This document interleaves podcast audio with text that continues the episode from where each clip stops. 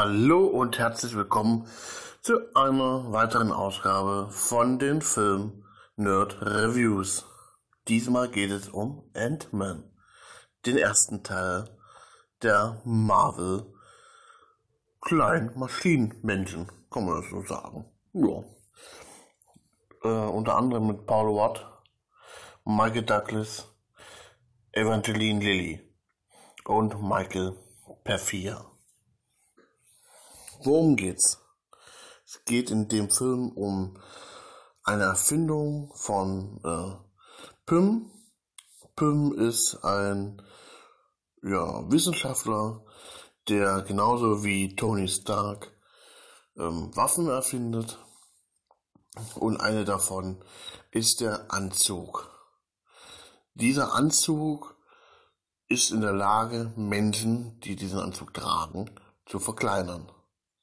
Was bedeutet, dass wenn man sehr, sehr klein ist, man damit sehr, sehr viele böse Dinge tun könnte, was Hank Pym zu verhindern vermag, indem er seine Formel schützt und diese ähm, geheim hält.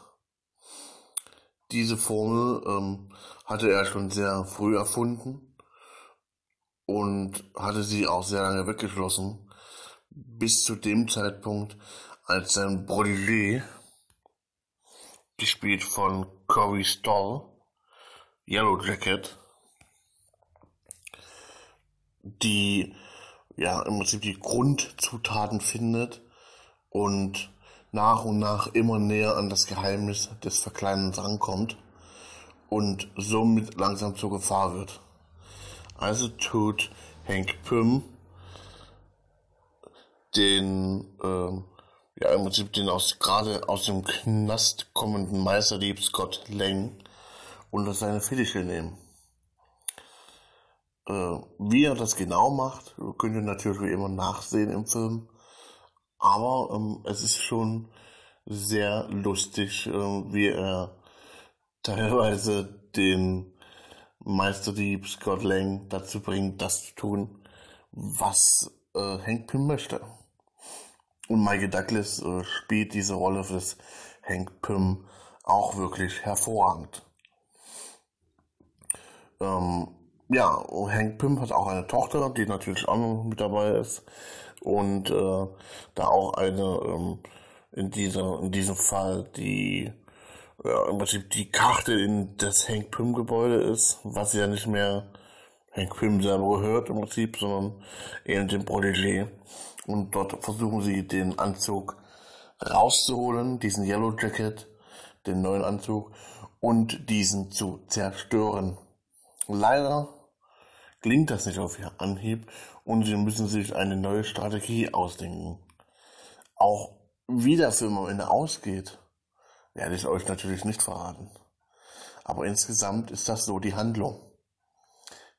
Der Film ist wirklich gut gemacht, gut umgesetzt, ähm, grafisch und sehr effektvoll. Man sieht es kaum noch, dass äh, animiert wurde. Ähm, auch, äh, na gut, mit den Ameisen und den ähm, anderen äh, Viehzeug hätte man sich ein bisschen mehr Mühe geben können. Aber ich glaube, das ist sehr schwer, die perfekt nachzumachen. Ähm, aber die Idee dahinter, wie äh, diese Ameisen der verschiedenen Typen gesteuert werden, ist schon wirklich cool.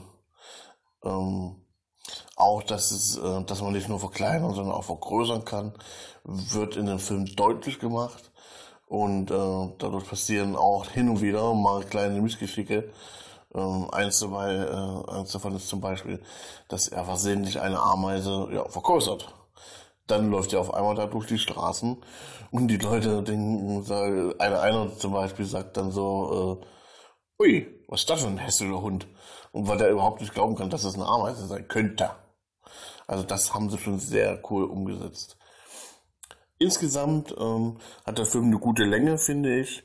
Ist ähm, mit F S K zwölf auch normal äh, für Jugendliche anzuschauen. Ist ein, würde ich sagen, typischer Marvel-Heldenfilm, der ein bisschen leichter gemacht wurde. Also ein bisschen mehr Humor hat. Und insgesamt gefällt der Film mir wirklich sehr gut. Ich würde ihm so eine sechs Komma fünf Punkte geben. Ähm, IMDb äh, hat eine andere Meinung, die sagen sieben Komma drei von zehn. Und Movie Pilot sagt sieben Komma eins von zehn. Also sie, daran kann man merken, dass der Film echt gut ist.